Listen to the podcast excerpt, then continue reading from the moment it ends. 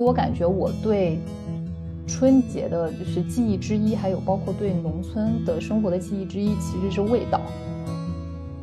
你这个就叫叫厨房母语者，你知道吗？我们这种就是后天二语习得，随时脱离了字典和语法书不能活。大人不觉得他需要为了孩子而改变，他不是一个特别儿童为中心的那样一种生活方式。我觉得这个其实居住安排是特别特别重要，特别是在一起过夜很重要。感觉非常的温温暖，然后呃热闹，然后彼此联系很紧密，但是呢又去掉了一些你不想要的。嗯，大家好，这里是非显出差异，这是由多位人类学、心理学、教育学研究者发起的一档泛文化类播客。我是古潼，我是 CD，我是米粒，我是 Rosa。大家好，今天呢我们想要聊一聊春节记忆。那首先肯定是因为到年关了嘛，然后我们聊一点比较轻松愉悦的。然后另外一点就是我们在聊天的时候，原本都以为是八零后生人，应该大家的童年记忆差不多。结果聊的时候就发现，我和 CD 都比较喜滋滋的回忆我们的美好童年。然后 Rosa 跟我们说从来都没有过春节的感觉，大为震惊，就觉得必须要录一期聊一聊。村子里面的春节是什么样子的？然后让 Rosa 这个城里人开开眼界。我就属于旁观看热闹，因为我对春节的感官还比较复杂，就是有有好玩和温暖的地方，但是也有一些负面的东西。对，嗯，我觉得这里可能先要交代一下，呃，我们的春节记忆的这个生活和时间背景。呃，我和古潼，我们应该小时候绝大多数时间都是生活在乡村或者说城镇里的，呃，就是小镇上的。呃，那 Rosa 是从小就生活在城市里的，米粒其实也是生活在，你是你的生活环境是怎么样的？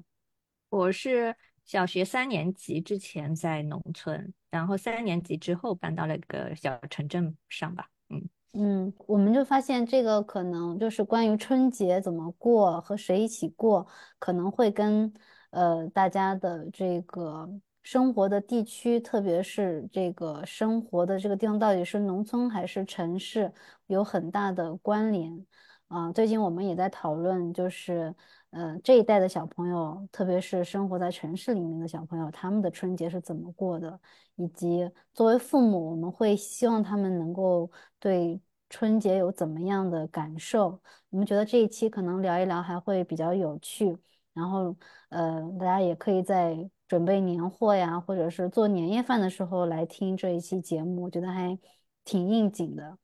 嗯，我小时候还是蛮期待过年的。啊，尤其是过年前，就是对过年的这个期待，还有过年的这个兴奋，感觉是到到在那个大年三十那一天晚上到达了高潮，然后初一开始就会有一点点落寞的感觉啊。但是总的来说，整个春节这这个假期期间，我觉得都是有很多。就是非常期待的事情，有期待的食物啊，期待的活动呀，期待可以玩的东西啊。我和普通好像都是觉得，呃，我们会比较喜欢热闹的春节。但是，呃，生活在城市中，从从小被应试教育折磨的 Rosa，好像会觉得春节，他会想要更安静的春节。所以我们今天想聊一聊大家这个不一样的童年和不一样的春节记忆是怎么样的。可能我们可以先先从最最基本的一个大的时间框架那个介绍。我我我不知道你们各个家庭里面春节的这个时间线是什么样的。我先从我们家的说，因为我们家的非常短，然后然后然后说完就没了。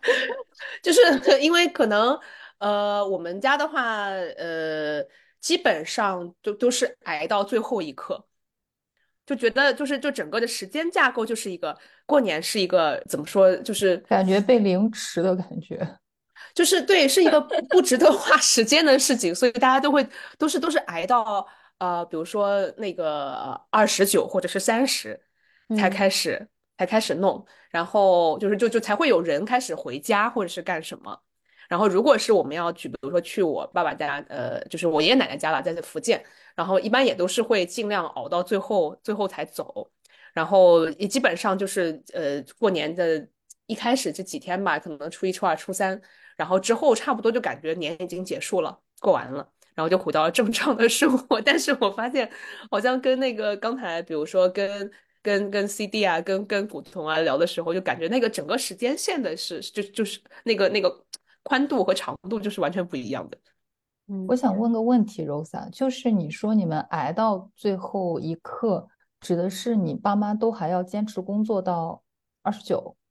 是他们单位不放假，还是说他们可以选择放假，但是他们选择不放假？大家都在干嘛呢？就是说，这个挨的意思是挨到那一刻开始准备年货、准备年夜饭、装装装点家里、贴春联什么的，还是这个挨是指的是什么意思？就是没有一个从心理和行为上去 lead up to。就是这个这个过年的这么一个过程，就像比如说贴春联这个事情，是没有这个什么仪式啊，可能就是哎，今天超市买什么东西说送个免费的。然后拿拿回来随便糊一糊 就上去了。然后如果是年夜饭的话，也就是就是没有很长的准备时间。像比如说我们家，包括是很早就会出去吃年夜饭的，就是到饭店去吃的这么一个状态。所以就是没有什么呃需要准备的。可能在我小的时候，外婆还在的时候，他会哎弄好几个菜，但是可能那个准备的时间，嗯，当然也是因为它效率比较高，它不会超过两天的。就就是也没有什么特别需要繁复工作，呃，就是那那种食物嘛，然后可能就是就是多比平常多几个菜这样子，所以就没有什么特别的一种准备的感觉，对，感觉你们过早的进入那种高度 城市化的生活，呃，在我们家就特别是我小时候就是住在农村里的那段时间，我感觉好像进入腊月。整个家里就开始，呃，开始为过年做准备了。比如说我爸妈呀、爷爷奶奶，他们就要开始，呃，购买食物，比如说买肉，呃，买某样东西。比如说，然后要开始，比如说，如果要腌制一些腊肉、腊鸭的话，那就很早就要开始做了。然后，呃，我奶奶可能还每年的过年的，就是腊月里还会开始卤东西，会大量的卤鸡蛋呀，然后什么鸡腿啊这种，就是。呃，平时可能很少会有时间去做的，就是花要花很多时间的这种食物，会他会提前开始做，甚至比如说有一些呃要我们要卤要吃的一些卤的东西，可能自己家里做不了，还会去委托村里，比如说谁比较擅长做这个事情的，去就是请别人帮我们去卤，就是我们买好食材，然后送到别人家里去，然后给他一点代工，反正他帮我们卤，然后这个过程我觉得就。就我讲着感觉有点掉口水了，就很期待，因为就是可能你平时是不太能吃到这些食物的，我爸妈就会一直监测家里 食物的储备情况，说哎呀什么肉已经买的差不多了，鸡可能还要还要再呃需要几只，就他们的大脑中会有一个计算器来算我过年期间需要多少的肉啊什么的。我觉得这个还有这里面还有一个原因就是，呃在农村。可能过年那一段时间就是没有地方可以买菜的，因为平时我们都是去小贩、小商小贩那里去，就是别人挑过来的那种单单那个摊位上去买嘛。那那一整段时间是没有菜市场的，就是没有这种露天的市场，所以我们要提前把这些菜全部都买好。然后以前家里还没有冰箱的时候，还要想办法去，就就就只能用腌制啊，或者是卤这种办法来长时间的储存这种肉。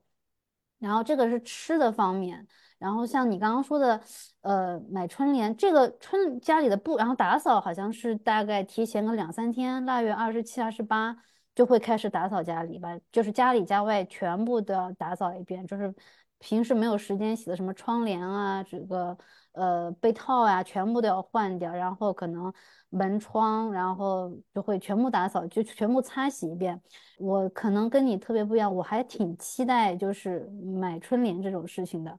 因为可能我们那个时候就是，我感觉我我们小时候就是就是对于这种纸质的印刷品，其实资源资源很匮乏，所以那个时候看到带字的东西就会想要去看。然后我记得我那个时候就会跟我爸爸一起去。去镇里的那种市场上才能买到春联。我们那儿比较有文化的家庭哦，就是家里有人会写毛笔字，他们会自己写，然后会去买墨，然后买浆糊，买那个红色的裁好的那种纸条，而且。我记得农村还是很讲究的，就是你不同的门要用不同的那种春联儿比如说你是那种两扇门，那就是那种你要买那种一对的，就是两两个长条的那个春联儿然后你还要根据你们家这个门的尺寸买合适的长度。如果就是一扇那个门木门，就是那种不是对开的，那你买的那个春联儿的那个。呃，其实纸张的那个排印排版是不一样的，所以其实我觉得还是蛮讲究的。然后我去跟我爸爸，或者说有时候跟我爷爷去买春联的时候，我就会挑，我觉得，呃，上面写的比较好的。我我那个时候就不太喜欢那种什么恭喜发财这种 这种这种吉祥话，我就会挑那种，哎呀，我觉得好像文雅一点的，就是更有意境一点的这种春联。然后还要算家里有几扇门，有几个门需要去贴。然后那个时候。我觉得可能农村人对这个很重视。我们包括家里那个时候，我奶奶会养鸡嘛，就是养鸡的那个鸡圈上面还要贴，所以就是家里得算好，就每一扇 门上都要有。然后除了那个有字的春联之外，你们会买那个吗？就是门头上还有个横的横批，对，横批，然后福字，还有横批下面就是更讲究的人家，他横批下面还要就是有那种像流苏一样的红色的长长的。就是比较细长的纸条，就是就是你得配好，就是可能家里的大门就会比较呃隆重，就是全套都要贴。然后如果是院子里面内饰的门，你可能就比较简单一点，就贴个带字的春那个对联就好了。然后这个我觉得是一个很有就很有意思的过程。然后就是每家每户的春联贴好之后呢，我还会跑到别人家里去看看谁家买的那个春联对联比较。比较漂亮，里面写的那个句子，因为春联不都是那种成对成对的吉祥话嘛，然后我就会去比较谁家的那谁家选的那个画比较好，或者比较有趣。然后在农村，而且就是我不知道这个可能每每个地方都不一样，就是如果这一家这年有这个红白喜事，它贴的那个春联的颜色会不一样啊，但是这个可能我们那好像是贴黄色或者是绿色。就是这个，就然后你就会看到这家人贴的这个春联的颜色，就会就能知道他们家最近经历了什么事情。我就现在回想起来，就发现我那个时候已经开始对这种东西很感兴趣，就会一家一家的跑到人家门口去看。我插一句，就是如果比如说春联看见春联的颜色不一样的话，那拜年的时候对这一家会不会有一些忌讳？嗯，好像是会有一点。对，这个是大人会去负责的，这个。就是小朋友好像不需要去承担这种责任，但是就是你会知道这个人的家里发生什么事情，就是你会有这种连接，就是他不是一个陌生人。然后我可能就是话会把全村所有邻居家的都踩一个点儿，都是就每家去跑去看一看什么的。然后这是春联儿，过年之前家里还会买大量的零食，这个也是平时没有的。就是我们家是不太吃零食的，然后可能平时也没有钱去买。那么多瓜子啊、糖果这些东西，但是过年的时候，我不知道你们家里有没有那种盘子，就是它是个圆盘，然后分成一格一格的，然后里面每一格就会放一种不同的食物。这好像是，然后家里如果来人的话，有人来拜年，你就会把那个盘子拿出来，然后里面就是什么瓜子啊、花生啊、糖果呀，然后就可以请请人来吃。然后这个东西就是平时没有的，或者说平时家长就是对这个。零食没有那么大方，或者说控制的比较严格，但是过年的时候，这个就是毫无顾忌，你随时想吃就可以去吃。还有一些食物，嗯，是那种我们那儿过过年的时候会有很多炸的各种甜的食物，好像是过年的以前是过年的时候，真的是只有过年的时候才会有，就是会有那些小作坊会大量的做这些食物，然后你可以去买。还有的人家就是会自己自己来做。就是你买好面粉，买好白糖，到作坊里面去，然后请人家帮你炸，炸完了，然后你就回家。然后那个这个好像在农村还是一个很重要的事情，就是你会定好哪一天到作坊里面去炸这些东西。然后如果你们家里有大锅的话，也会有人在是在家里炸的，就是这是很重要的一天。啊，像我在我外婆家，他们就是每年过年前就会有一天专门用来，就是会起一大锅油，专门用来炸什么红薯圆子呀、南瓜圆子呀、炸豆腐啊、藕圆子啊，然后炸各种面粉做的，里面有大量大量糖的那个零食，然后这一天就会因为那锅油就会重被被被反复的用嘛，然后那一天因为家里所有的人都集中在做这件事情。有的时候还会请邻居来帮忙，然后邻居可能就会留下来吃饭。就是反正过年从可能从腊月二十几号开始，一直到年夜饭和看春晚，是整个过年那个氛围到最高的时候。这整个过程是大概有十多天吧，反正不肯定是不止一个礼拜的。就是整个人都是处于情绪非常亢奋的、很很兴奋的那种状态。然后你知道。呃，哪天要去做什么事情，然后有哪些东西可以吃到，然后你会见到哪些人，说不定还可以提前收获压岁钱。然后包括在过年期间，大人对小孩的监管是更加那个更加放松的嘛。基本上，虽然说像我们，其实我参悟家务的那个比例还是很低的，就可能就是贴贴春联啊，打扫一下，不太会参与参与。食物的制作，所以就有大量的时间跟邻居家的孩子，嗯，包括那个亲戚家的小孩在一起玩，然后又有大量的零食，呃，还有还有一些小钱可以用。那个时候，我觉得还有一件很期待的事情是买烟花，就是有了压岁钱就可以去那个小商店里面、小摊上去买买自己想要的烟花，还有那种。小零食，我觉得那个好像也是过年前，就是很对我来说很重要的一件事情，就是，嗯，如何用有限的钱买到尽可能品种多的，而且能放了很久的烟花，而且小孩之间也会有很多讨论，比如说我我去年买了哪个品种的烟花，那个放了特别久还很好看，然后今年就想继续买，就是感觉那个生活是很丰富的。我比较幸运的就是没有家里没有那么多家务需要我去做，所以没有觉得过年是一件，嗯，负担很重的事情。就整整个感觉就是非常轻松，然后可以过一种跟平时相比物质物资更加丰富的生活。我的时间线跟 CD 是差不多的，就其实也是从我们放假的话，我觉得基本上是过年前半个月，差不多我们开始放寒假。然后开学一般就是要过完十五，所以整个假期大概是一个多月。那对于我来说，我可能跟 CD 不太一样的一点就是，我我们家的情况可能跟他们家也不太一样。他是独生子女，那对于我来说，我们家有四个孩子，并且我们当时在呃，我是基本上呃初呃小学是在农村上的，然后后面就在我们市里面去上。但是我从初中及以前的春节都是在农村过的。然后后面的时候就是在城里过的，然后顿时就觉得这个已经没有任何意思了。当时在农村的时候呢，我们家又是因为是一个小工厂，所以面积非常的大，当然也不是特别的大，可能大概有两亩地。这是我记忆当中，他们就说大概有两亩地那么大，所以其实是跟厂房是在一起的。就嗯，CD 刚才说。那个准备年货呀什么，我们也基本上差不多，但是好像没有开始的那么早。就是整个的过程当中，大人就是要去呃采购各种各样的东西，并且对于肉这些东西，他们还要说，哎，谁谁谁说今天要杀一头猪，然后要去那边拿一点肉。对，杀猪就不是那种是，对，不是你要去什么超市或者某一个地方采购，就是谁家有的时候那头猪并不是一个 卖猪的人。并不是一个卖肉的人杀的，就是平常可能是家里面圈养的，然后他过年了，然后他要把这头猪给杀了，然后大家可以买一买这样子。对，因为我我我小时候还有一段时间比较有趣，是我妈在园园子里面还种了一些菜，还有一段时间她还养过一些鸡。我印象中还有有一年还是两年，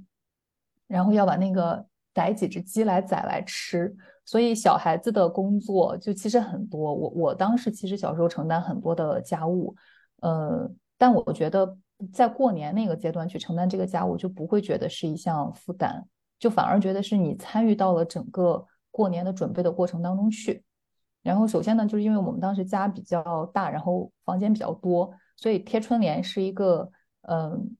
是一个体力活，因为要计算好，就是每一个门都要给它贴上。并且我们的那个大门是两扇大门，就是像学校里面的那种两扇大门，所以要要贴那种巨大的春联，我都还有印象。当时的时候，比如会说我哥哥他要去负责贴春联，然后那我们就要去弄那个浆糊，就包括那个浆糊其实都不是买的，而是自己家里面制作的，其实就很简单，就是你把水烧开，然后面粉放进去，小火这样子让它煮煮煮，它就慢慢就会变得非常黏。然后你就是用那个，然后再用刷子去贴那个刷门边的那个位置，然后再把春联给贴上去。然后像我们还要大量的去清洗家里面所有的东西，就包括那个碗，就所有的碗，因为可能清起来就开始要用到很多的碗，要把所有的碗都给拿出来，全部刷一遍。然后还有锅，就是积攒了一年的油垢，你都要把它给刷掉。所以我的记忆就是洗洁精加钢丝球，可能会有那么半天一天都是要刷这些碗呀，还有锅呀之类的。呃，那包括炸那些年货，然后我们北方还会蒸很多的馒头，还有一些我们叫花卷的一些东西，就是一些有造型的，然后中间会放上红枣的，做出来一些造型的那种。那种东西，所以炸那些年货的时候，经常家里面人也会要让你帮忙的，比如说要你去帮忙做个这个事情啊，要你帮忙去做个那个事情啊，呃，准备一下这个呀，准备一下那个呀。所以当时的时候，我感觉就是孩子是非常非常重要的一个劳动力，他一直参与到了准备的过程当中去。所以那个时候，我感觉好像一是我爸妈确实就很少监管我们的学习，所以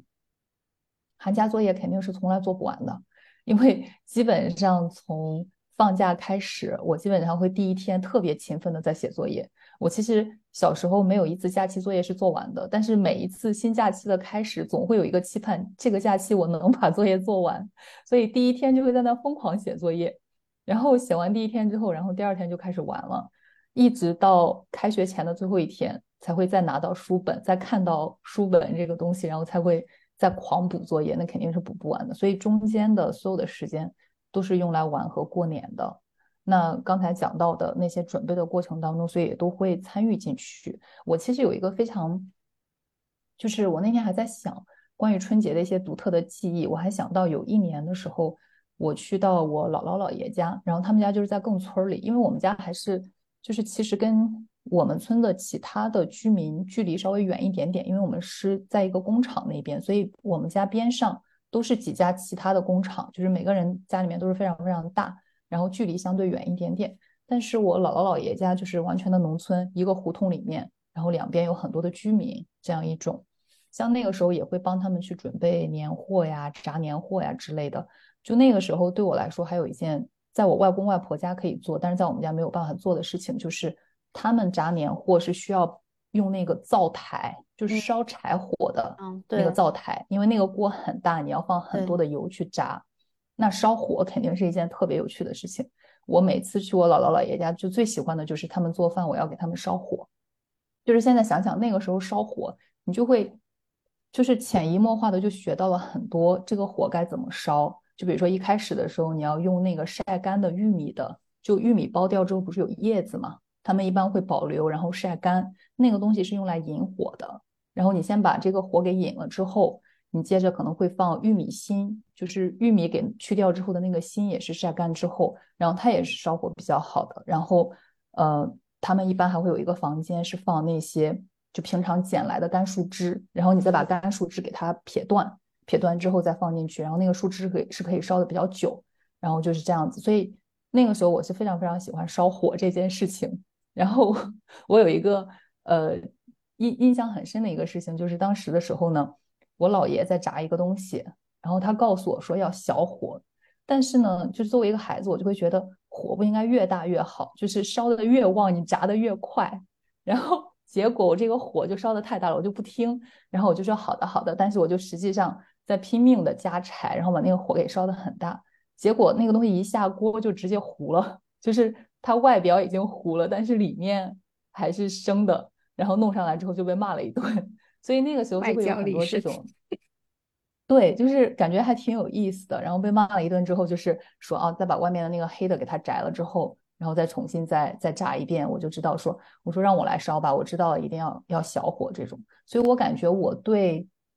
春节的就是记忆之一，还有包括对农村的生活的记忆之一，其实是味道，就那个烟的味道，那个烟在夹杂着饭香，我觉得是我记忆当中可能最美好的味道之一。这种柴火的味道，还有炸出来的那些年货，那种非常香的那种油的味道，所以这是我自己就是对春节非常美好的记忆之一吧。我们接着可以聊，还有更多美好的记忆。像 Rosa 席卷而来。刚才古潼说的这个让我想起来，就是我儿子他小的时候放过一次烟花之后，然后呢，他们之后每一次闻到各种各样的烟味，不管是什么烧烤啊，甚至是有人抽烟的烟味，他都会跟我说：“妈妈，我闻到年味了。”对呀，就是就是一种特定的味道，然后那种油的香味，那种烟囱里面冒出来的味道，还有鞭炮放过之后的那种味道。我感觉就是春节是一种各种味道的那种大集合。那你们后面学心理学导论，然后然后学到那个就是 叫什么那个嗅觉和记忆的，嗅嗅觉和记忆之间的联系 的时候，是不是觉得非常有体会？就闻到那个味道，就会就会立刻想起当时那个 episodic memory。对，并且它会带来一种非常强烈的情绪体验，可能就像。什么追忆似水年华，是不是一开始他也是在描述的一种味道？当然，别人可能是贵族比较比较高级的味道，但是我觉得对于我来说，就是非常记忆当中最美好的味道，其实就是烟囱里面冒出来的烟味，再加上饭香味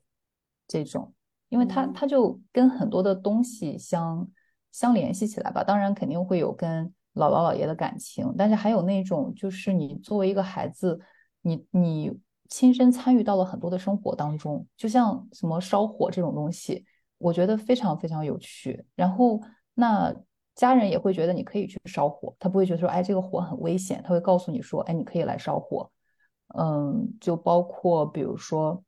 呃，贴这个春联，因为贴春联有的时候还是蛮高的嘛，那我们就是拿一个梯子去贴，家人也不会说在那边要监管着你去贴，然后就说你去贴。然后这个事情就交给你了，然后让你去贴，把这个事情给做了。所以我觉得好像参与的这个过程当中，其实某一种程度上也是让这个孩子来承担了一些责任，并且完全去信任他能够把这个事情给做好。就包括我学一些东西的制作，像包水饺，我印象中也是在春节左右学会的。其实也并没有说刻意家人去教，可能我就会看，比如说看我呃看我姥姥她怎么去包嘛，因为比如说她包出来比较好看。然后我就去看看完之后就去模仿，他也会提醒你两句，哎，你这样子，你看我就教你一下，你这样子包就包好了。所以很多的这种日常生活当中的这些东西的习得，其实都不是大人刻意来教给你的，是通过你的观察和学习。我最近还蒸了好几次馒头，但是其实在我今年还有去年蒸馒头以前，我上一次可能真正的去蒸馒头已经是我小学三年级的时候了，就是爸妈出门了，然后我看到，哎，这个面怎么已经发好了，但是他们还没有回来。然后我就擅自做主，把那个面给弄过来，然后给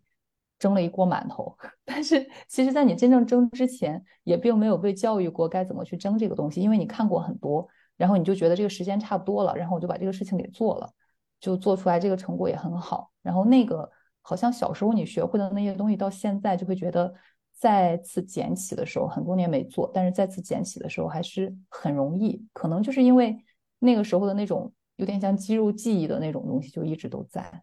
嗯，那你太厉害了！我这种做菜是做一次忘一次，每次都要 重新打开 A P P，重新翻菜谱。但是你如果是小时候会做菜或者参与这些东西，你就会形成很多那种可能有一点像基础知识一样。就比如说我其实也可以不用看菜谱做出一些菜，当然不能说美味啊，但是我会知道，哎，这个菜应该要配蒜。这个菜不能够配姜，比如说你要先油热了之后你要放蒜，还是说你要去搞些葱和姜？你大概知道这些东西配不配？你这个就叫叫厨房母语者，你知道吗？我们这种就是后天二语习得，随时脱离了字典和语法书不能活的。对，就是最最基本的观察学习嘛。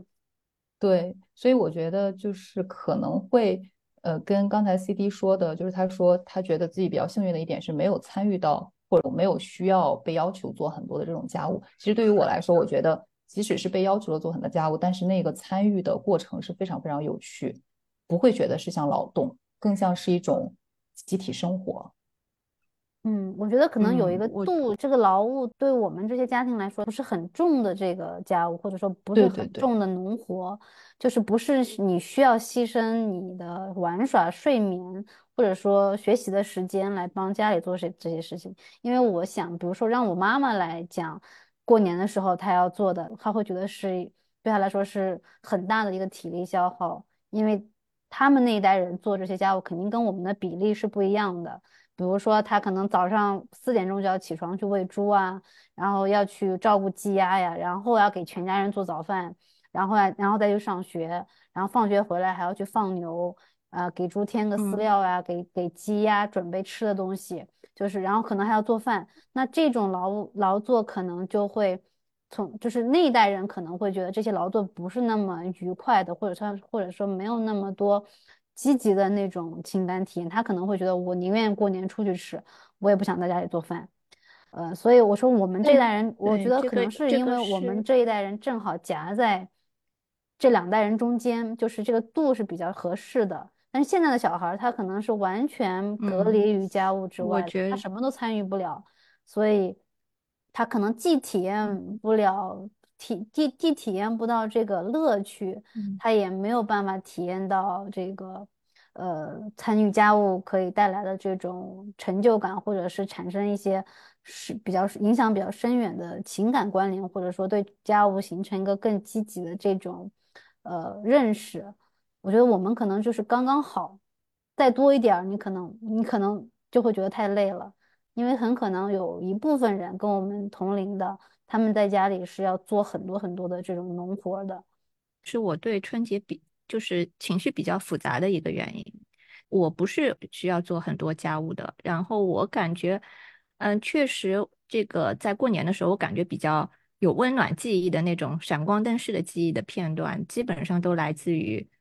就是参与到某一些环节当中，比如说我外婆包，我们没有包饺子，我们包包汤圆，对。包汤圆啊，或者杀鸡的时候帮忙拔鸡毛啊，什么之类的，这个对孩子来说，其实就跟一个游戏或者做一个手工其实是差差不多的，就是你参与其中的时候，还是能体验到乐趣的。但是我会情绪比较复杂的原因呢，因为其实我们那边的民俗还是非常的重的，嗯，整个春节，比如说在过年之前，你要大扫除，然后还要祭祖拜神。初一的时候要要放放炮啊，就是要放开门炮，然后初二的时候要回娘家，然后初五要迎财神等等。但是这所有的这些东西，因为你要种后面准备很多东西，要打扫很多东西，然后还要做很多饭，然后要迎接亲戚来家里吃饭，呃，然后还要准备给亲戚的各种礼物啊之类的，所有的这些东西都是妈妈在做。然后爸爸的功能呢，就是每次迎来送往喝酒。然后呢，而且呃还可能会经常喝着喝着就喝喝多了，可能还耍个酒疯啊，或者跟他的兄弟都喝多了，然后开始吵架呀，就是会出现各种各样的状况。而且你会感觉整个过程当中，你的妈妈精神这个精神状态不是特别好，因为其实一方面她其实呃很累很辛苦，另一方面在这个过程当中，她很容易跟跟我爸起矛盾。因为比如说跟跟我爷爷奶奶那边亲戚怎么样啦，跟我外公那边外婆那边亲戚怎么样啦，啊之类的，可能都会有有一些不满，然后说着说着，可能就呃本来就积压着很多的情绪。就我觉得这个过程当中，其实我并不是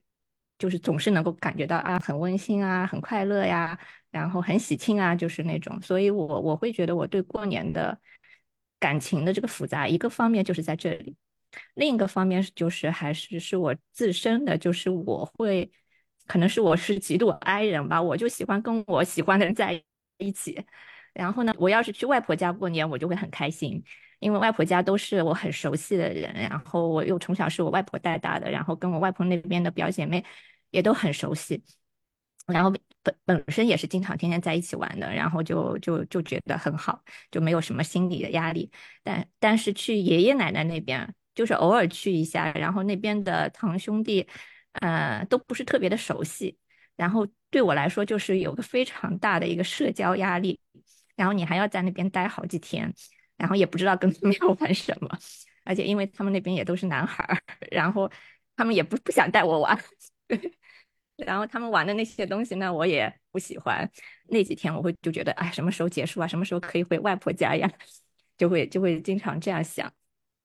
所以确实就是有那种年龄适宜、性别适宜的玩伴，在那个阶段很重要。首先，我们家虽然孩子很多，但是我们也并不是永远都相处的好。其实，在过年的时候，最喜欢的还是能够跟亲戚家的小孩儿。像我们当时，我跟我堂姐，我有两个堂姐，关系都还挺好的。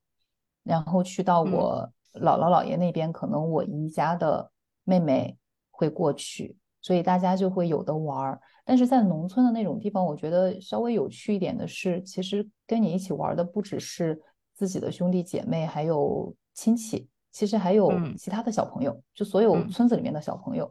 嗯，像刚才那个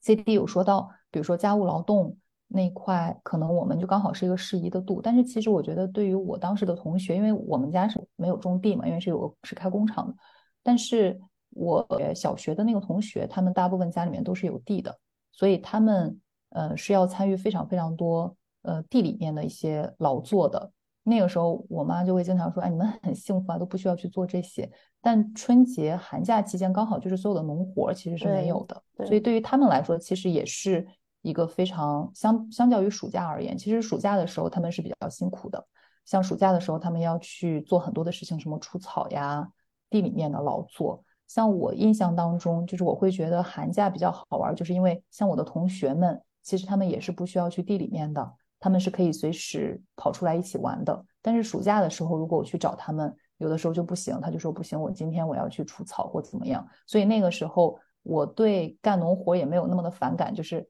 我有时候会为了要去跟我堂姐去玩，或者是跟我同学去玩，我要跟他们一起去到地里面，然后帮他们一起干活，就是那种我帮他干活，而不是我被要求干活。其实感觉还是蛮好的，因为你在帮你的堂姐呀，你在帮你的同学把这个活尽量干完，大家有说有笑，然后可以回家。所以我觉得，即使对于农村的小孩来说，可能寒假也是一个休息，不会像暑假一样那么的劳累。那在这种情况下，其实就比较容易找到，在农村这种熟人社会小地方，就非常容易聚集一大群玩伴一起玩，所以就是没有感觉到缺少玩伴。刚才那个米粒在说自己是挨人的时候，我心想，米粒你一点都不挨，我光是 听听 CT 和股东说家里面这么多人，我光是炸了，我就觉得 头都要爆炸了。因为因为那个米粒，你还能在家里，就比如说有外婆家的这一帮小孩儿，什么奶奶家的一帮小孩儿，我在想说我们家的人都在哪儿？我们家没有人的，就是就是连是没有人的，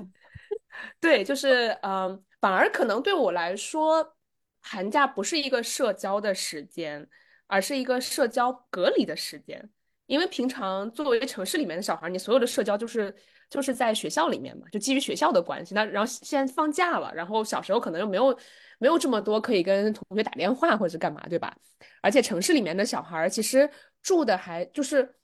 是择校的话，那种就住的也也不近，不是那种邻里的关系，嗯，所以你就没有什么人可以玩，而且还有作业嘛，所以也没有什么时间可以玩，所以就好像这个方面完全是完全是跟你们相反的一个经验哦。我觉得这个还蛮有意思的。哎，那你你们家住的是那种商品房吗？就是没有那种大院儿，不是那种单单家单位的家属大院儿，就是。对对对，像我外公外婆他们还是那种单位的呃家属区，对吧？那个里面有一些是有有有些许的这个同龄的小伙伴，然后包括一起在在一个学校上学的小伙伴。但那个时候，呃，一般过年的时候，他们可能就回到农村老家去了。然后我们家因为已经世代都在城市里面，所以没有什么老乡，所以在这种时候，其实，在可以玩的这个同龄人是相对来说比较少的。呃，所以就反而其实放寒假不是一个会见到很多人的时候，就是同学也不也没有同学可以玩了。哎，那你住的就是你们住的那个，因为嗯，我知道，比如说在城市里有一种，比如说是家属大院，或者说是那种年龄就是比较古老的那种小区，就里如果里面正好有大量同同同同几在某几年集中出生的小孩儿。然后可能这些小孩就会形成一个同伴的玩耍的群体，但是现在在城市里面，这个好像也是越来越少了。感觉你是过早的过上了这种孤独的童年生活，就没有这么大批的孩子同时出现了。就大批孩子物理上同时出现，一般就只有一件事，就是上课，就没有什么一堆人还弄在一起玩，就觉得这种浪费时间的事情不能干。然后呢，就是小孩子数量本身就就已经比较少，他这个密度就很少嘛。而且就是儿童之间的和包括大人之间的这个关系，其实也还我觉得还蛮有意思的。像比如说我小时候过年，我最讨厌的一件事情就是，嗯，就就他整整个儿童和大人的关系是完全不一样的，不是就是呃不是像比如说刚才骨头或者米粒描述的一样啊，就大人他有一套这个比如说仪式嘛，或者他这个过年要做的一套事儿，然后儿童在在中间是就是。在其中是装点镶嵌的这样一个一个角色，对吧？然后你要参与到其中一些活动里面，你可能要就是在这个负担程度不一的情况下去参与其中的一些劳动。我小时候是没有任何参与的，就当然他整个劳动的总量也也比较小一些。如果我去回想的话，我小时候，呃，过年时候家里大人唯一紧张是怎么办啊？就是各种城市里的服务业人员都回农村。就是哦，就是什么阿姨都走了，然后说太可怕了，这个农村怎么他要过年，他要到十五以后才能回来，这我们日子可怎么过呀？你现在突然突突然突然解疑答惑了是吗？为什么我们要十五之后才能进行劳动？对，都回家去干嘛了？然后因为可能在我的印象里面，呃，元宵就已经是一个开学以后的事儿了。所以过年就是我不知道，可能我我我从小都被洗的非常彻底啊！我觉得好像初八就应该上班，有点过于彻底了。这个对于我来说，小时候那没有过完十五，这个年不算过完。十五之前是肯定不会开学的。整个正月里都算过年吗？就是更大的意义上的过年，整个正月都算的。我们那个时候就是看完中央台这个十五的元宵节晚会，就是妈家长可能那个时候会说啊，你要收收心了啊，寒假作业该补的开始补吧，不能每天这么疯了。对，所以可能嗯，可能我的记忆就是就是啊，这个时间线是说说天呐，这个家里面大家里面大人就会说说这个怎么卖菜的还没回来，我这这个吃什么呢？这就是完全一种城市化的方式，然后以此相关，就是儿童他除了其实除了在平常学校里面是是同学以外，其他的接触的时间也是比较少的。然后那么这样就变成过年时候当见了面以后就非常的尴尬，没有什么可以聊的。首先，因为你跟他不熟，然后第二是就是儿童也是被镶嵌在了大人的那种。呃，就是基于工作啊，或者是基于效率啊的那种环境里面，然后这个 translate 成人话，就是大人见了你就会说考试考的怎么样啊，然后有没有学习有没有进步啊，或者干嘛干嘛的。然后你作为小孩，你当然是非常的厌恶这种这种这种场景嘛，然后就觉得就是就不是一个儿童之间说你去你去玩的这么一个一个状况，而是就是你你过年就很紧张，你要交差了，你要应考了，你就觉得非常的可怕。就是你要被评估了，并且你是不能逃的，对吗？其实我们也会被问到，因为比如说，当大人和小孩同处一个空间的时候，大人总是会说：“哎，考的怎么样？”然后这个时候我们可以做的选择是“还行吧”，然后赶紧逃跑。然后因为你就可以从那个，因为不是楼房，就是那种。嗯，平房嘛，对，所以你就迅速的逃走，然后逃到了其他地方去。但是感觉在楼房里面，那个门一关，确实无处可逃，你没有什么可以逃的，你就坐在客厅里面，对，我觉得这个是城市和农村生活，就是空间上一个很大的区别。在农村，我觉得很少会有非常密集的，至少在我们那那个时候，没有很密集的这种亲子时间。就可能就是呃，别人来拜年啊，或者是来家里吃饭的时候，呃，我觉得成人那个时候估计也就是寒暄，就是客气几下，问关心一下你的成绩什么的。但是因为院子的门永远是开着的，就你随时都可以跑出去玩。你可能就客人来的时候在家里留个几分钟，呃，就是打个招呼啊什么的，然后你就可以马上回到你自己的那个。游戏世界里去了，就是这个空间是很灵活的，就是小朋友他不是被，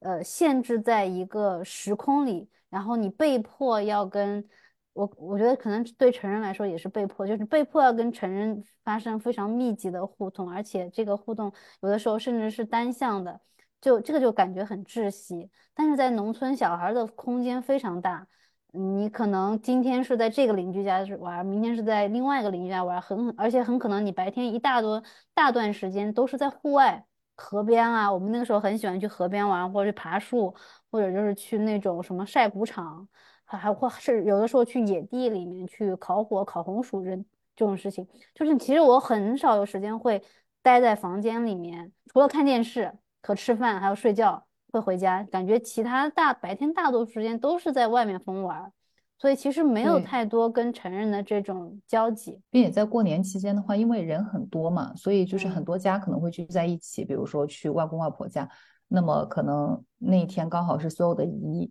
也都回来。那这样的话就会有很多的孩子。那其实包括在吃饭这个大家一起进行的活动当中，往往也会被区隔成大人一桌，小孩一桌。对，所以吃饭都不会同桌吃。对，所以就是小孩他吃完之后他就又跑了，然后又去玩。特别是那个时候又有压岁钱，那那个时间家长对于你这个钱怎么花？因为钱也不会很多，可能不会像城市里面像 Rosa 能够拿到的压岁钱那么的多。像我们拿到的可能一个人给个十块钱。五块钱、十块钱、二十块钱，可能就差不多了。那这个钱家长也不会说“我先帮你存起来”，因为确实也没有什么钱。然后这个钱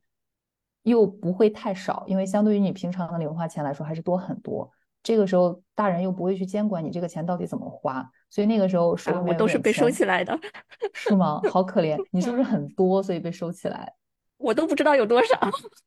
就被收起来了。那这个压岁钱不是先交到你手上的吗？就是你妈直接就代代交代收了吗？有的时候你会看到数一数，但是你是小的时候很小的时候，你也加不起来到底有多少。你会看到里面有的时候是十块，有的时候是二十块，然后，然后你每次收了，然后有的时候你也不不记得自己收了多少，而且那个时候好像我我自己好像对这个事情也没有那么在意。可能从来没有这钱没有到过我手里，所以我就好像没有特特别在意这件事情，就觉得好像这反正不是我的钱，我也没有必要去好好数一数。我记得我那个时候好像就是知道今天家里有谁要来，我就是那个时间 等在家里，等拿到钱人就跑了，并并且对，并且我小时候也会在想，这个人来他会给我十块还是二十块还是五块，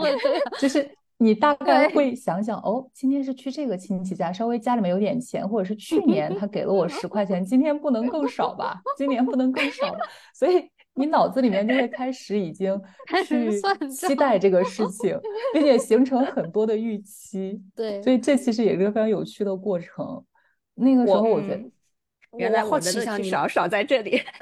你们拿压岁钱一般是去买一些什么样的什么样的东西？因为我也是一个我对压岁钱完全没有概念的人，但是因为我我自己没有对对钱这个事情没有概念，我觉得日常生活中也没有任何的，就是物质上面的期待嘛，就就不会觉得少了什么东西，然后过年的时候要去买，所以就好像我从来没有概念，就是父母要说说话没关系啊，所以你们一般会去买一些什么？各种零食，还有那个烟花。对，基本上是过年的时候，主要是买烟花，买一些小的那种鸡零狗碎的东西。就平时就是那种家家长不会让你吃的那种什么零食，什么什么老鼠屎 之类的。就是你们小时候吃过吗？就是有一种我我我不知道为什么，对，像话梅一样，两毛钱还是多少？黑乎乎的一个球状的东西。就平时我爸妈是不让我吃的，然后平时我是没有零花钱的，就是看就是最多就是同学买一包分几粒给我这种，然后只有过年的时候有零花钱可以去买，就吃一些这种平时吃不到的不让吃的东西。还有就是存起来呀，就我小时候我我小时候有一个那种饼干桶吧还是什么，反正就是很小的，然后然后我就会。把就是我经常在家里，比如说哪个角落里发现了几块钱或者几个硬币，我就会把它搜刮起来 放到我的钱罐子里，然后就就就就就在里面攒钱。然后过年的钱，我记得好像有有几年吧，就那时候估计已经是小学，可能高年级了，就是可能也是从什么作文书里面看到的，就是我就跟我爸说我要一个我自己的存折，然后那个时候存折还是去邮局办的。我爸就真的去带我办了个存折，后来我就把我的压岁钱就每年就存，就是攒攒攒攒到一个数量之后，就把它存到存折里去。你这个还是省钱小能手啊！像我们全都用用家长的话来说，全都被造掉了，把这个钱基本上就是各种零食，绝对不会买文具的。柔萨，这个就很典型的是那个棉花糖实验的阶层差异。因为因为我平常我是每天有一块钱的那个呃那个零花钱的，每天一块钱。对，所以就是对啊，所以就是可以很方便的攒起来，想要买笔或者是买我。我记得我很小的时候，为为什么每次你脑子里面想到都是买笔、买个文具？不，我我记得我小时候攒过的最大的一笔巨款零花钱是攒了六十六块钱，就是当时的那个书店的老板可能都要爆炸了。就是我攒了六十六块钱，然后去买了一本那个。你去买书？不会是买了一本练习册吧？没有买的现代汉语词典，因为那个很大。天呐，然后就可能那个卖卖书的人就点钱点到点到崩溃吧，就是说怎么有这么多 乱七八糟的东西。对，但确实就是因为平常有这个钱，就不会有很紧张的感觉，呃，所以不会拿到以后马上就去想到去花嘛，就根本就想不到有什么需要花的地方。我小时候就是平时只能就是捡一些大人买菜剩下来的这种硬币，就平时是看不到纸币的，看不到带带有面值的纸币的，只有过年的时候有压岁钱的时候才才能拿到这种五块、十块、二十块的纸币，所以平时全都是那种，那个时候还有分呢，我就是会有什么一分钱、两分钱这种，就全部存在自己的饼干桶里，然后藏起来。到过年的时候就可能会稍微，就我小时候就是个非常抠的人，就是我那个时候不是每年呃过年会在爷爷奶奶家过嘛，然后过完年之后就要按照习俗就要跟我妈去外婆家，然后但是那个时候呢，就爷爷奶奶家这边就是我姑姑家的这些堂哥堂姐他们还没有走，然后他们就会去想想尽办法的劝我不要过去，然后就会跟我说你走了我们就要把你的零花钱用完，然后把你的。把你的零食吃掉，什么？把你的玩具，呃，拿拿过去玩啊什么的。然后我每年就会在那个时间就会特别的纠结，就想着我要把我的那个零钱罐 藏起来，把我的吃的喝的全部都藏起来，在走之前。所以我我确实过过年的时候会有大笔进账，但是我会用的比较比较比较抠搜。哎，我就想起来，我对那个压岁钱为什么觉得拿走好像。也很理所当然，我就感觉我好像很早的时候我就知道说这个钱，这个虽然到了我手里，但是实际上父母都是还是要花出去的，因为要给别人家小孩。然后因为那个时候我们家还经济还是比较困难的，所以好像就我对这个事情也没有任何的抵抗或者反抗，就觉得应该是这样。所以这个压岁钱这件事情好像也没给我带来什么乐趣。你这是。过早的看透了这个农村礼物的流动的本质，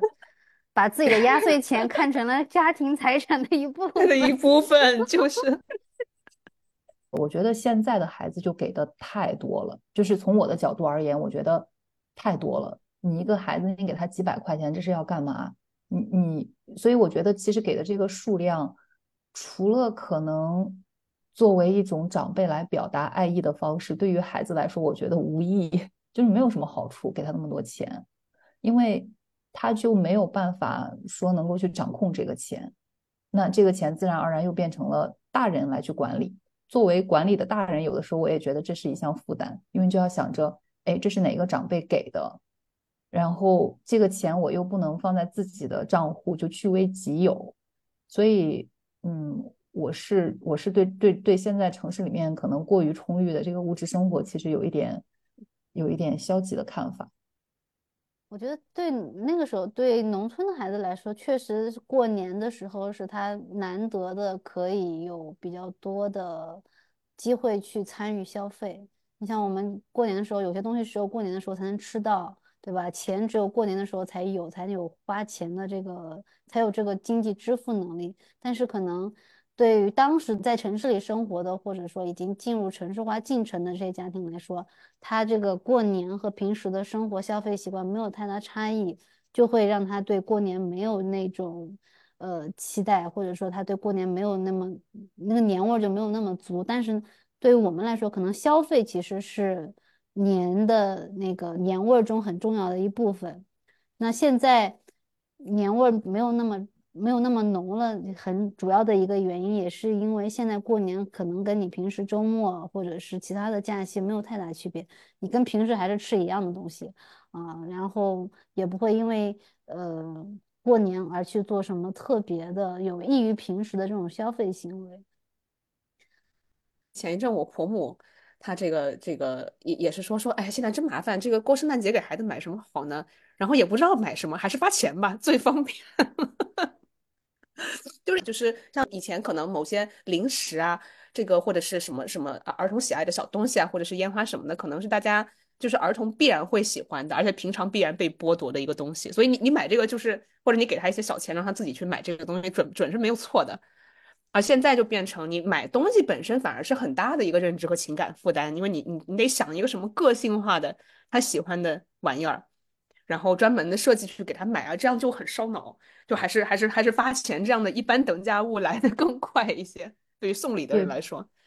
并且我觉得大人现在想很多吧，可能在给对方买礼物的时候都要去想这个东西是不是儿童适宜，这个东西是不是发展适宜，这个东西我买了他爸妈会让他玩吗？这个东西孩子会喜欢吗？就是有很多那种那种那种。那种呃约束被灌输到脑子里面，但是像我们小时候，其实那个时间买的那些东西都是吃的那些东西全都是垃圾食品，玩的一些东西也都是 危险的。就刚才你们在说弄烟花，我来说一个完全相反的，就是每年都会有新闻，就是见到儿童的眼睛里面把小孩弄瞎。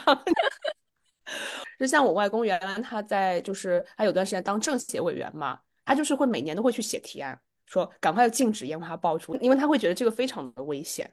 对于就是特别是城市这种人口密集的地方，确确实我觉得它有一个危险的因素在，就是我感觉有一些那种爆竹，就小孩子是不能玩的。但是像我们小时候那种，他卖的都还是那种什么一点着，然后在地上转转转转转，或者是那种像一个橡皮筋一样，然后点着之后它就会干嘛。但是有些男孩子确实会买那种非常危险一点的爆竹，所以我觉得大部分孩子其实是有这种认知和判断的。只有只有少数可能会出现那样一种情况。另外就是，比如说像我像我老公小的时候就去垃圾桶里面捡 人家放的鞭炮了，结果那个里面有没有烧完的，然后他头一伸，然后垃圾桶爆了。天呐天呐，还好没有伸的很里面，反正我婆婆说他就整个脸黑乎乎的回来了。但是确实是有，还是有风险，因为我们小时候还是经常会过年的时候听到谁谁谁啊受伤了呀，然后被抱到哪里了，然后手烧到了啊或者怎么样。但是我觉得这个这个确实乐趣它也就在就是在那里，呃，而且刚才 C D 说的就是所谓年味，就是就是跟平时不一样，它才会显现出年味来。然后现在我我们家儿子最。对过年印象最深的就是放烟花，因为在城市里面他根本没有办法放烟花，然后他要跑到农村很远的地方，然后才能够体验到这种放烟花的这个乐趣，然后这个对他来说就很难得，就跟平时很不一样，他就会一直记得这个事情，并且像你刚我们刚才讲到的危险的这个事情，我自己回忆起来，至少我基于我自己的回忆，就小时候啊，像我们小时候，如果出现某一个孩子因为玩鞭炮，比如说把手给炸伤了等等。其实那个时候，你听大人的那种谈话，也不太说会去指责是这个大人监管不力，他的家长监管不力，更多的会说这个孩子，就是会把这个责任推到这个孩子身上，就是这个孩子没有一个好的判断。所以我觉得这个其实是个很不一样的。如果换到现在的话，就会变成这个大人要被指责你监管不力，为什么你的孩子会买到这种玩具，而不是会去说这个自己的孩子没有判断力。所以我觉得像我们小时候，我自己对于危险这种东西的。一种感觉就是，其实孩子就是在不断的去试探危险的边缘，才知道什么叫做危险。就像我觉得，像我们小时候会参与的很多的劳动，肯定是危险的。比如说你要去做饭，那肯定会涉及到油，油在油锅上面，那其实它很烫，它也是一个危险的东西。那你要去帮大人烧柴火，那个也是一个危险的东西。你要去割麦子。那就会有镰刀，你要去割草就会有镰刀。其实，所以我觉得那个时候我们接触的很多的东西，在现在的呃世界看来，全都是危险的。但是其实出现那种意外的孩子是少数的，就是因为他就是通过接触，他才能够去去试探危险和安全的那个边界到底在哪里。呃，我觉得一个是对于这个呃风险呃以及风险的责任应该是在谁的一个一个评估，另外一个是对它的收益的一个理解。就像比如说，其实我刚刚听你们几个在描述的过程中间，我觉得很让我印象很深刻的是，就是在这个比如说过年这段时间，大人会放松对儿童的监管嘛，以及儿童的干的一些很傻的事情，对吧？就是在一起，比如说疯玩，或小孩在一起浪费时间吃一些垃圾食品，就像这些，就比如说呃完全。卸下自我管理的这种这种是被允许，或者是在这样的一个时间段内啊，甚至是是被鼓励的。那可能在城市里面，我觉得就是大人对于儿童的自我管理，包括像这种，其实都是完全不一样的一个概念。因为就比如说，当然可能因为我们家我们家就是世代癌人，比如说刺激性啊是是低追求的这样一种人格。但是呃，像比如说，就会大人就会觉得说，你孩子你为什么要这么的玩呢？你为什么要这么的兴奋呢？你为什么要这么的放松呢？它不被认为是一个有收益的东西。当然，如果你从现在的这种心理学的，就比如说这个 cortisol 的这种这种调节来看哦，这种这种张弛其实是很必要的。在我小时候就没有这么一个说，比如说，哎，过年了就是一个你应该放松的玩的，或是干一些有的没的事情，然后包括干一些比如说看烟花这样一些看起来没有什么实际价值的事情嘛，对吧？但只是你觉得好玩，或者是你觉得比较刺激。呃，或者你觉得比较比较新鲜，这样，那其实我觉得好像有更多的一种一以贯之的，比如说成人会要求儿童啊，你要学习，或者是你要把时间花在有用的事情上面，更早的承受到了新自由主义的毒害呗。对，从另另外一个角度来说，就是被裹挟到成人的一个世界里面，嗯，在行为上被要求以很多以成人化的标准去进行管制。我个人觉得，就是大人他。他能够去放松，他才会允许孩子去放松。就是我不知道是不是在城市里面，就包括现在，我觉得我也很难再回去小时候的那种状态，就是因为你现在的这种城市里面的这种工作，就特别是像我们这种工作，其实并不要求你在一个地点、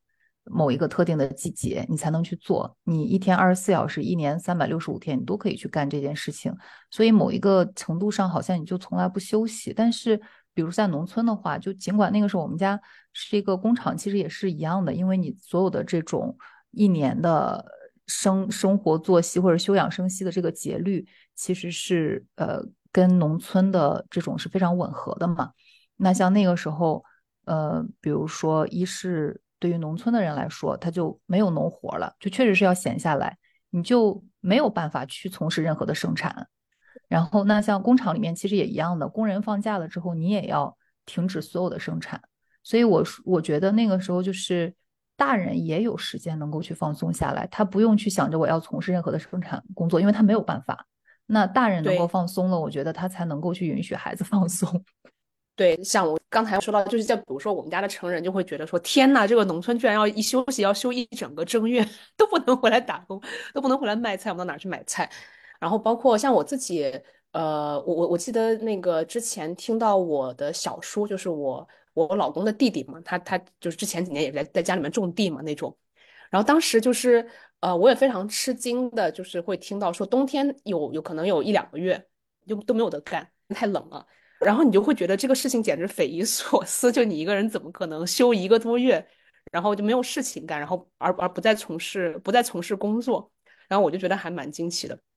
非常同意刚才那个古潼说的，这个很大程度上其实它反映的也是一个大人。呃，或者说就在某种环境中的大人，他对时间的这种这种这种看法，然后时间是应该是怎么怎么用，怎么去支配的。所以，如果大家有那种想法，哦，刚好趁着暑假可以搞两篇论文的时候，那极有可能你也要把你的娃给搞去上两个辅导班，你才会觉得 这个时间花的值。不然的话，你在那边搞论文，然后你看到你的孩子在那边玩游戏，然后出去疯玩。你可能整个人心态都不好了，或者你你就觉得不应该这样，就觉得你要适应未来的成人的这种生活规则，这种游戏规则，那么你应该尽早的就开始去玩这一套游戏规则。所以我觉得其实还是蛮可怕的。我就想问你们俩，就是现在回老家，对过年的感觉感觉有改变吗？还是会有这种年味儿吗？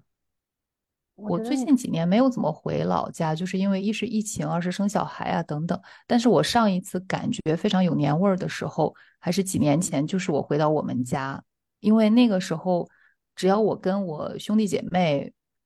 在一起，然后大家就会什么事情都不做，就是自然的会去放松。比如说，我当时就印象中，我跟我哥，然后我们两个要一起切肉，把那个肉给切了，腌制一下，好，第二天要把它给炸起来。所以那个时候就让我又有了一种小时候通过 参与劳动准备过春节的那种感觉。大家会聊天。我忘记上次有没有打牌，但是现在非常不好的一点是，大家经常都要都会看手机，所以这是我非常不喜欢的一点。那除了手机那一部分的话，就大家聚在一起，那些人聚在一起做以前的事情，还是能够感受到一点点之前的年味吧，但已经大不相同了。我觉得跟以前比，年味儿肯定是淡了很多。但还是就是我还是会有一些，就是我觉得过年之前一定要做的事情，就是就是常话俗话说的那种仪式感吧。比如说在家里要贴春联啊，要出去挑呀，呃，要准备一些过年的家里的那种红色的这种装饰啊。除了这种装扮以外，准备食物其实已经那个少很多了，因为现在我们不管是回我爸妈家还是去。家属家那边，我们都是在餐厅里吃年夜饭，已经很好几年不在家里吃年夜饭了。就是如果想要感受年味，就得去我外婆家，就是真正的农村，因为他们现在还是会，比如说过年之前会要炸东西，然后过年之后就是还会有这些仪式，包括村里可能会杀猪什么的。但我觉得除了这些以外，可能还有一个很重要，其实就是跟兄弟姐妹或者是亲戚在一起，就是会。其实就是在一起聚一下。我觉得大家上大学、工作以后，我们就会，嗯，一开始啊，就是大家还没有成家的时候，没有小孩的时候，会每年抽找那种公共假期，我们会一起出去玩儿，就是非常短途的，就是我们堂兄弟姐妹的旅行。然后，如果是过年回家的时候，我们会我们几个人会单独出去吃顿饭，或者是找个地方玩一下。然后我姐姐就会那个在小的时候，我姐姐就会策划很多活动，比如说什么去野地里烤红薯啊，然后去外面捡垃圾呀，什么捡易拉罐去 去垃圾站换钱，就会有很多这种活动。然后我们现在就会，比如说这两年，因为，就是已经 大家都已经是中年人了，这从然后再继续这种游戏活动有点不太适宜。但这两年我们就比如说会一家人。呃，就我们几个会，呃，比如去玩一下那个密室逃脱。我平时自己是从来不会去的，但是过年的时候，我哥就会提议我们要不要去找一个什么密室逃脱玩一下，还有那个什么剧本杀，就是我们会找一些这种集体性的活动一起。我觉得这个问题，这我那个呃问问出来那个呃呃米粒和呃古潼不要打我，我在想是不是。目前你们会觉得更能够享受这个春节的氛围，也是因为我们都是中年人了，就是因为毕竟现在年轻人的这个这个主流都是断亲嘛，然后都是就是就是过年甚至都不要回家，可能因为我们的年龄和人生阶段都已经过了那个被被催婚、被催生、被问在哪里工作的时候，就是相对来说到了一个就是逃脱了一定程度上这个由于年轻带来的这种审视。之后该做做完了，然后大家可以在一起想一想做一下。我觉得一定程度上应该是有的，但是这可能也取决于家庭。对，就像我觉得像我的小时候，其实可能也会被问到，呃，这个工作呀，或者是学习啊，或者是这个结婚啊，什么生孩子这些事情，其实也会被问到。但是我觉得对我来说没有造成很大的压力，可能其根源还是因为。我爸妈那边，他们至少当他们这样子说的时候，我就会说你不用管我，然后就是这个样子。所以我觉得终极的压力可能是来自于爸妈那一边。如果说爸妈那边其实他对你来说没有造成压力的话，其实我个人是觉得亲戚那边不会造成特别大的压力。他们说可能也就说一说听听，然后嘻嘻哈哈两也也就过去了。但是如果说你自己的原生家庭，你的爸妈那边就给你带来很大的压力。那在这种情况下，我觉得可能是比较糟糕的，所以我感觉我经常以前的时候也会被问到，嗯，是吗？我像我之前，我爸妈其实比较少催生了，因为他们就知道我的个性嘛，就会觉得说，即使跟我说了，我也会说你不用管我，并且他们的话对我 造造成不了太多的影响。然后包括我后面结婚之后，比如说我去我老公那边，他们的老家。他外婆几乎也是永远都要说：“哎呀，什么时候要生小孩？”但是我觉得也对我来说没有造成太多的影响，可能就是离自己最近的家人没有给你带来那么大的压力，所以别人说说我就觉得亲戚嘛都是这个样子，因为你也跟他没有什么太多可聊的，所以他能够跟你说的就是这个事情。对我有一段时间被催生特别厉害的那几年，我就特别不想回家过年，因为就是我爸妈可能他们觉得他们说服不了我，他们就想通过其他的亲戚来说服我。我平时又很少回老家，然后可能过年回去之后，一些大家亲戚可能就好不容易逮着这个机会，就经常 出现我以一挑好几个的这种场面。然后辛苦了，然后就就 对，哎，我现在探索了一个过年的新形式，就是我跟我的一些好朋友，呃，我们自己就是同龄的几个家庭，我们自己组了一个这个过年局，但是呢是放在公历年，因为农历年大家还是要各回各家嘛。这个公公历年这个也就已经形形成了我们那个传统，也已经快十年了。就是每年跨年的时候，呃，十二月三十一号，就是一呃会有大概五六个家庭，有的时候多的时候有七八个家庭，我们会到这个 江浙沪附近，然后找一个大别墅，就是重温一下那种 大家族的那种感觉，然后大家都住在一栋房子里面，然后所有的就是我们从大家都没有孩子，然后再一个一个接着有孩子，然后呃现在所有的孩子都会在那个玩在一块儿那种感觉。大家又找回了那种就是过年的那个感觉，非常的温温暖，然后呃热闹，然后彼此联系很紧密。但是呢，又去掉了一些你不想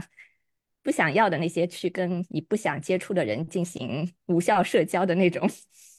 那种不好的一面。然后就像这个跨年，我就觉得现在就是也是我们这群人每年都非常期待的一件事。我我们家可能跟我同家差不多，就是好像从小到大就是。小孩的事情，他不会一直成为大人的很关心的一个话题。就是哪怕比如说是大人和小孩坐在同一个空间这种场合，可能也就聊到成绩，或者后面孩子大了之后聊到找工作呀、结婚生孩子，就是这个话题会很快的过去。就是这个炮火不会一直集中在某一个年轻人或者小朋友的身上。所以就是我作为。小孩儿，或者说我作为年轻的那一代，没有太多这种不愉快的跟家庭在一起的这种社交的这种经历经历，所以，所以我对我来说，就是过年的时候一定要回去，很重要的一个原因，就是因为只有这个时，现在也只有这个时候，就是过这个时候，你看可以见到家里所有的人，包括就是同辈的，还有自己的长辈，还有爷爷奶奶，他，所以我们就很珍惜这几天能够大家可以在一起。相比较不愉快的东西，这个感觉会更重要。就是至少，比如说，在我爷爷奶奶或者爸妈还在的情况下，我很难接受过年的时候不跟他们在一起过，或者说不跟自己的亲人在一起。因为对我们这种在外工作的人，我觉得这是唯一一个就是每年可以一大家子人聚在一起的时间。这个时间就是我是一定要留给他们的。我还有一个我觉得比较重要的，小时候就是。在过年这段时间，这个我们会一起同吃同住同睡，这个我觉得还是，但是好好像到了高中之后，就是就大家就慢慢不会在亲戚家留宿了，所以现在有有的时候去我外公外婆家，我就会特别怀念小时候，就是来这边过年的时候，就是住在他们家的那个那那种体验，就是。现在想想好像觉得很，现在现在现在好像就是觉得已经很就很麻烦他们，但那个时候就是觉得很随意，就是可能你今天晚上是跟这个表妹睡，明天晚上是跟另外一个表弟睡，就是这种睡眠的安排都会都会就是会觉得很有趣，会会和你平时在家里特别不一样，但是这个也只是就是春节仅有的这种体验，然后你可能每天晚上都睡都睡在不同的床上。我觉得也挺有意思，但现在好像很，现在已经很少了。现在可能大家都是过于礼貌，就觉得留宿别人家，即便是很亲的亲戚家，都是很不礼貌的一种行为，觉得太打扰了。但是以前好像亲戚之间这种界限不会像现在这么清晰。对，突然讲到这个，就让我想到，你知道，在美国那种什么 sleep over party，然后让孩子能够去 sleep over，就感觉是一个天大的，还是非常仪式性非常强的，要去征求所有人同意的这样一个事情。在我们小时候确实是没有。我觉得可能这也取决于在小时候，那个时候其实小孩子确实是比较少需要大人操很多的心，或者是大人也不觉得我需要去承担。你的方方面面，你的生活的方方面面，我要考虑到你吃的好不好。好像你到了我的地盘上，然后你就跟着我们的生活作息来那种感觉。所以我觉得某一种程度上，孩子还是，呃，跟大人的生活之间，一是有一个隔绝，二是大人不觉得他需要为了孩子而改变，他不是一个特别儿童为中心的那样一种生活方式。所以如果只是一个孩子过来我家，那可能确实给我带来的麻烦就是饭多做一点。然后可能就仅此而已了，就除此之外，可能我不需要额外做出多少。但是现在的话，如果要是有一个小孩来我们家，那我就会想着说，哎呀，你想吃什么呀？要不要带你出去买点东西啊？那个要不要带你出去买一件？你要怎么安排他的生活，对吧？对，就是还保证他的安全。对对，是的，很大的一个责任，就就会觉得是一个很大的这样一种负担了，因为太以儿童为中心。所以，大家对于一个孩子的这种生活安排，可能也发生了很大的变化吧。我觉得，其实从历史还有跨文化的角度来看，一个小朋友一直留在核心家庭里面生活，其实不是一个历史的常态。我小时候是经常住在姑姑家啊，住在伯伯家，或者是住在外婆家，然后你爸爸妈妈没有跟着你一起去的。但是现在可能这种。生活上的安排会越来越少，就越来越少了。如果你把这个小孩送到了一个亲戚家或者朋友家，是一种不负责任的表现。但是确实，小朋友会缺少很多这种社区生活或者说社群生活的感受。他就是每天在家里就是一家三口，大眼瞪小眼。不管是从育儿的角度，还是从孩子成长的角度，我觉得都是特别孤独的一种体验。我我可以举个例子啊。我后面学习的时候，我很长一段时间我不知道 community 是什么，因为没有就是在在学儿童班，对，我是 community。对对对，我记得一开始看那些教科书的时候，看到那个 community，我非常的我非常的困惑。我在想着说，OK，家庭看完了，学校看完了，可能那个同伴关系嘛，就 peer 也看完了，那 community 是个什么玩意儿？我至今我觉得我都不是非常的。非常的理解这个中间，比如说人和人之间的这种过程啊，因为像我，比如说我自己所有的生活都在非常结构化的关系里面，要不然家庭关系，然后有各有各的角色，要不然什么学校关系嘛，老师同学对吧？然后或者是说这种 peer 的关系，那可能就是那就是友谊关系，就没有一个这种这种 community 的一种概念。就我能想到，可能在我小时候，呃，在大城市里面，我还是有些同学，就是可能他会有，比如说家里面亲戚、外地亲戚过来住一段时间，包括有什么小孩啊。在家里面住一段时间，然后那可能在我的家庭里面，当然就是 again 是人均挨人，就是我们就会觉得说天哪，这个这人干的啥事儿，怎么能跑人家家里面这么麻烦？人家说就 到到人家家里面一住两天，这种事已经是可能就是在我们的脑子里就已经是 max 了，就到极限了，就已经是要马上是马上就要社死了，就是。然后有时候我会说，哎，我这个同学他他家亲戚来来来来他们家住了几个月，然后我们家就会非常惊诧。就说天哪，这个是他家里出了什么事情吗？他要过来住几个月就没有办法了吗？这种生活在小家庭，其实我觉得你能够分散去到不同的家庭，对于一个孩子来说是特别有益的。我跟 C D 一样，就是小时候暑假寒假经常是要跑到各种亲戚家轮流来住的那一种。就一是我觉得，如果你自己的那个小家庭里面，比如说爸妈的关系比较紧张，其实是一个缓解，你能够去到。姥姥姥爷家，就姥姥姥爷可能也会拌嘴，但是你不会觉得那是一个婚姻破裂，会两两个老人即将婚姻破裂，不会给你造成那种那种不安全感，你就觉得是一个很正常的。所以我觉得，嗯，也是对于孩子来说是一种逃脱和缓解，并且你在这个过程当中，当你看到不同的家庭的时候，其实像我，比如说我去到。我这个呃亲戚的家里面，他们是这样子做事情的；去到另外一个亲戚家里面，他们是这样做事情的。你能够看到很多种不同的家庭，嗯，我觉得在这个过程当中，其实对于孩子来说，你也会知道你怎么样去调整自己的一些行为，就可能在这个亲戚家里面可以更加的任性一点，在另外一个亲戚家里面可能就会更加的勤奋一点，每天要起来。扫个地，或者是吃完饭要主动去刷个碗，就是这种。所以我觉得，其实对于小孩来说，也是一种非常重要的学习吧。我自己就有一些，就是住在朋友啊、呃亲戚家，非常非常有趣的一些记忆。其中有一个，就是有一个暑假，我去到了不是亲戚家，是我爸的朋友家，但是他们家也在农村。后面的时候，因为我过敏，我很喜欢去他们家果园，因为那个姐姐他们都要去嘛。但是我去了之后，有一次就过敏，然后腿上肿了个大包，他们家里面人就不允许我再去了。但我就觉得你留我一个人在家，你们所有人都去地里面干活了，那我也很无聊啊。然后后面我就会就就讲到安怎么安排自己的时间嘛。那我假期也是不做作业的，所以又不做作业。然后那个时候电视也没有什么好电视看，因为又没有有线电视。他们家都打扫了吗？对我，我是我是会把家里面打扫，然后把所有衣服都洗掉，然后把饭给做好，等着他们回家吃饭。古潼，你赶快开一个开开一个价签给我们的听众，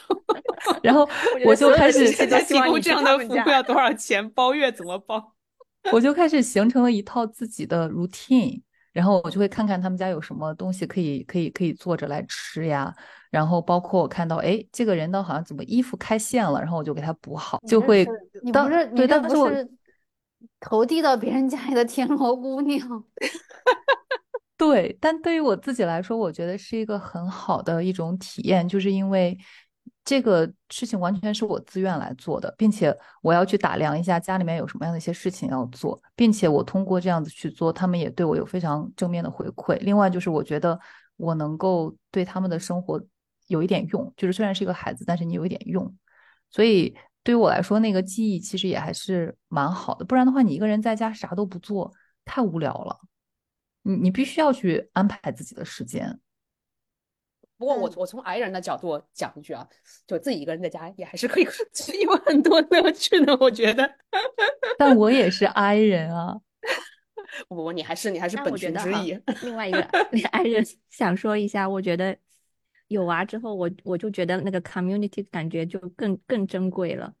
尤其是我觉得那个跨年那几天，我们不是住在一起嘛，你就看到那些孩子就上蹿下跳的，然后到各种各各个房间串门，然后呢，有可能就一直在在那边留宿，然后早上娃起床了，你也不用跟着起床给他呃弄早饭啊啥的，你就知道他出去了碰到个人，然后。那个、那个、那个哥哥可能在早吃早饭，可能会给就分给他一点儿，然后或者碰到其他大人会就会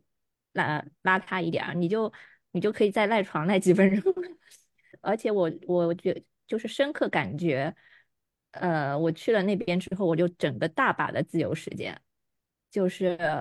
娃根本就不想不在你的视野范围内，就是他们几个孩子就混在一起，然后有个孩子还特别好为人师，然后他就组织。组织另外带的孩子，然后教几个小孩子的，就是开始给他们上课，从语文课、数学课上到道法课、艺术课、体育课，一天都 耗在那里了，你都完全不用管他们。然后我就觉得孩子也很，也觉得这个体验非常的好玩，就是这这几天还可能很晚睡觉，然后他们就是很久以后都会想起之前的这这些经经历，而且对大人来说，就是大人也完全从。带娃的密集过程当中就完全解放出来了，然后我们几个几家人大人就可以在一起聊天，然后嗑瓜子，然后打牌。这个要不是每年几天多好啊，都是每天 都是这样多好啊！曾几何时，小孩和大人的生活都是这样的。嗯，但是现在就觉得，哎，太难得了，这样的时时光真的是，嗯，对。所以，可能这种年味的消失，至少对于我来说，一个是这些人聚不起来了，然后另外就是大家生活方式的改变，就就是你你在这种现代的这种生活方式里面已经被洗脑了太多年了，有的时候你就会发现小时候的那些生活方式的记忆已经不足以去去打破你现在的这个惯性了，我觉得这也是挺不好的一点。可能年味的消失跟另外一点也是成人吧，因为我在想，尽管我跟 CD 我们回忆起来，我们的过年的记忆都这么美好，但是或许对于大人来说，其实他的记忆又不是这个样子的。哪怕我们都是在回忆九零年代的某一次的春节，就是因为可能大人对他们来说，在这个过程当中也有很多的社交和礼尚往来，但孩子是完全不用去操心这回事儿的。所以我觉得，嗯。对于农村的大人来说，可能他的记忆也没有那么那么的美好。前一段时间，去去年还是前年，我哥突然给我提议说说，我们要不在农村建个房吧，就是回到我们老家那边。他说我们要不建一个房，然后这样的话可以回回去过年。他说现在过年没意思，但我当时就觉得他是因为他的记忆是他小时候过年的记忆。如果现在我们真的盖了一个房，然后回去过个年，可能其实也没有。太多的那种感觉，就是因为成人的世界和生活方式跟当年的孩子的世界和生活方式还是差异很大的。其实有一个共同的居住空间，住在一起特别的重要，因为你只有住在一起，才会有大段大段的时间，这些小孩可以在一起玩，可以安排自己要做什么。但如果还是就是每家只是出来吃个饭，然后吃完饭还是各回各家。各自会自己的那个小的核心家庭去生活，他就没有那种社群的感觉了。所以我觉得这个其实居住安排是特别特别重要，特别是在一起过夜很重要。哪怕不睡在一个房间，但是住在同一栋房子里，这个这个紧密的感觉就会跟就会很不一样。一栋房子确实方方便很多。你们这么一讲，我想起来，我我是跟你们是反过来过的。呃，因为我是最近几年那个，因为我公公婆婆他们在农村建了一栋房子，就把他们以前的那个老房子给翻新了，然后把我老公他们几个兄弟姐妹一人分了分了一层，就塞到那个里面去。然后那个确实确实就是把一堆小孩聚在一起就方便了很多，因为你就只需要把它塞到楼下去就可以解放 解放那么一小会儿，然后大家在一起相互就是那个沟通和安排，其实都真的是会。方便很多，我觉得哪怕是从成人视角，你会觉得说，OK，今天可能轮到我来收留这几个小孩，要搞他们，呃，弄弄他们吃啊，就我觉得在那个实践实践操作上面，还是感觉会很不一样。我觉得小孩也还蛮享受的，他会就一一直他会说我要到楼上去，我到楼下去找谁谁谁谁谁。恭喜你开始对 community 有了具身性的体验。不过说老实话，我我觉得。呃，像比如说今年过圣诞节，我在我的公婆那边，我看到我孩子他还是很享受这个过程的，就是他他不知道出现了怎样的基因变异，像 像比如说看到我老公家兄弟姐妹三个人和和他们的配偶，还有我的公婆，这个已经到我的生理极限了，就是这个人太多了，实在是。然后，但是，但是我，但我孩子还蛮还蛮享受这个这个热闹的过程的，所以估计后面我也会被他带着给给练起来，去过一些过一些更更热闹的年这样子。Rosa，我只想说，应该不是性格的基因变异，应该是任何小孩都会喜欢的，而是你因为现代性的进程过早的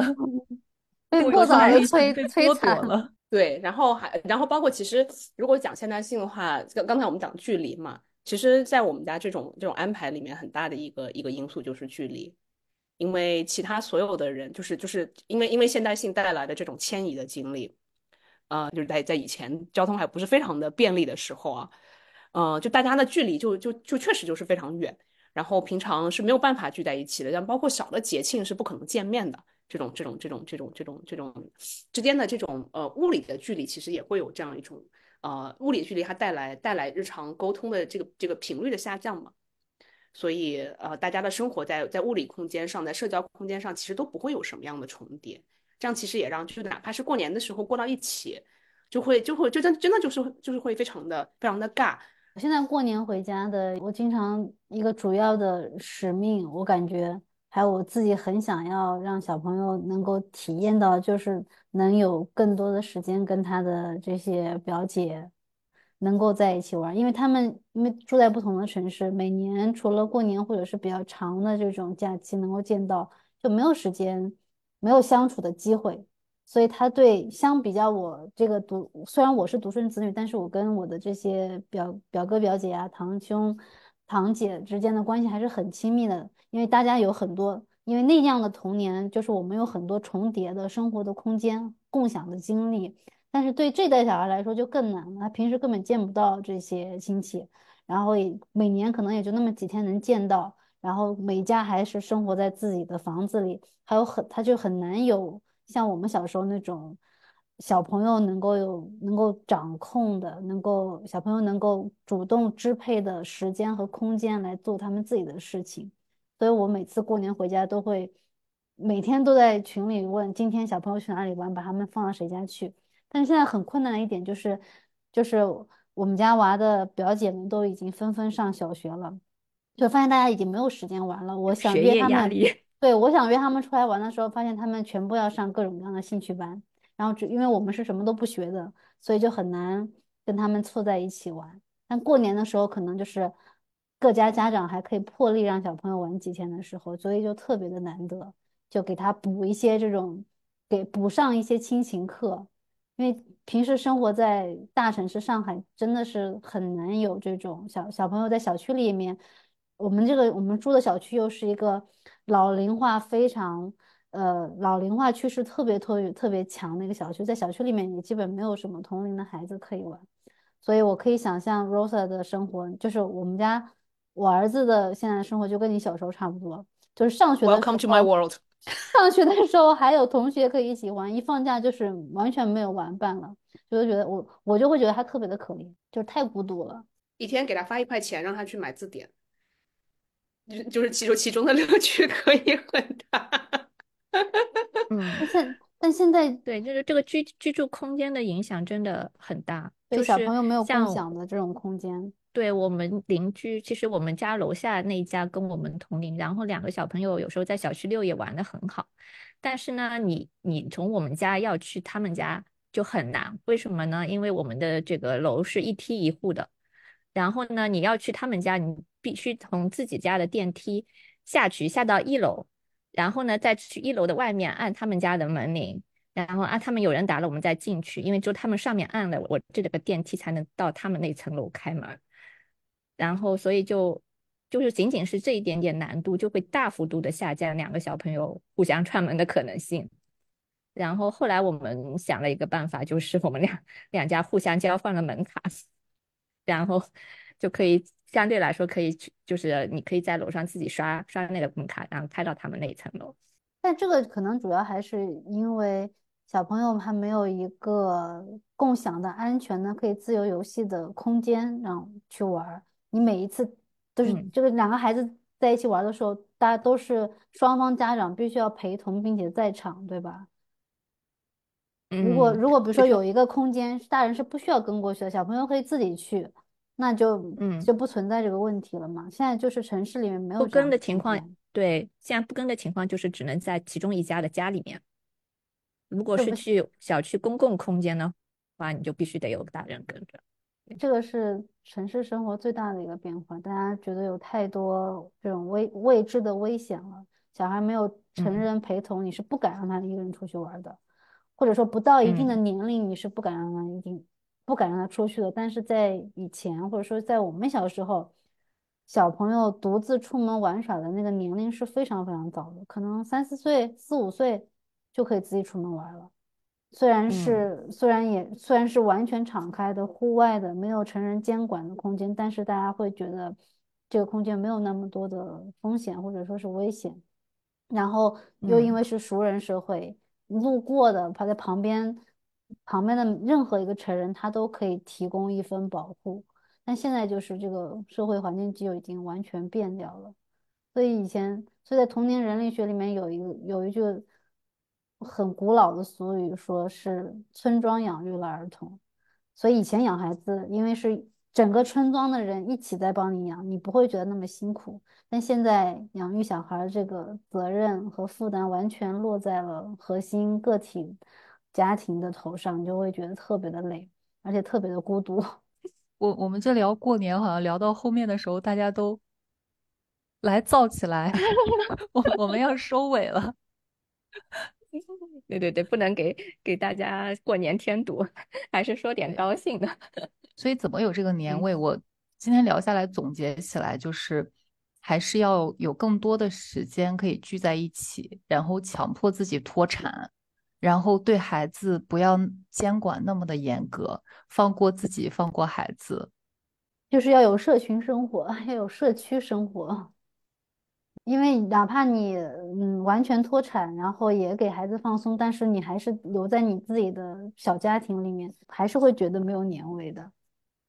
年就是一定要跟喜欢的人一起过，然后做点和平时不一样的事儿。我们也很想听听听众朋友都是怎么过年的，包括大家自己小时候怎么过的，现在可能作为成人，或者是作为甚至作为父母。想带着孩子怎么过，然后也也也也非常欢迎大家在这个留言区的时候，呃，在留言区里面给我们留言，也帮助我们大家都开开眼，特别是我这样从小没有年味儿的人。那我们最后就祝大家二零二四年新年快乐，事事如意，龙年大吉。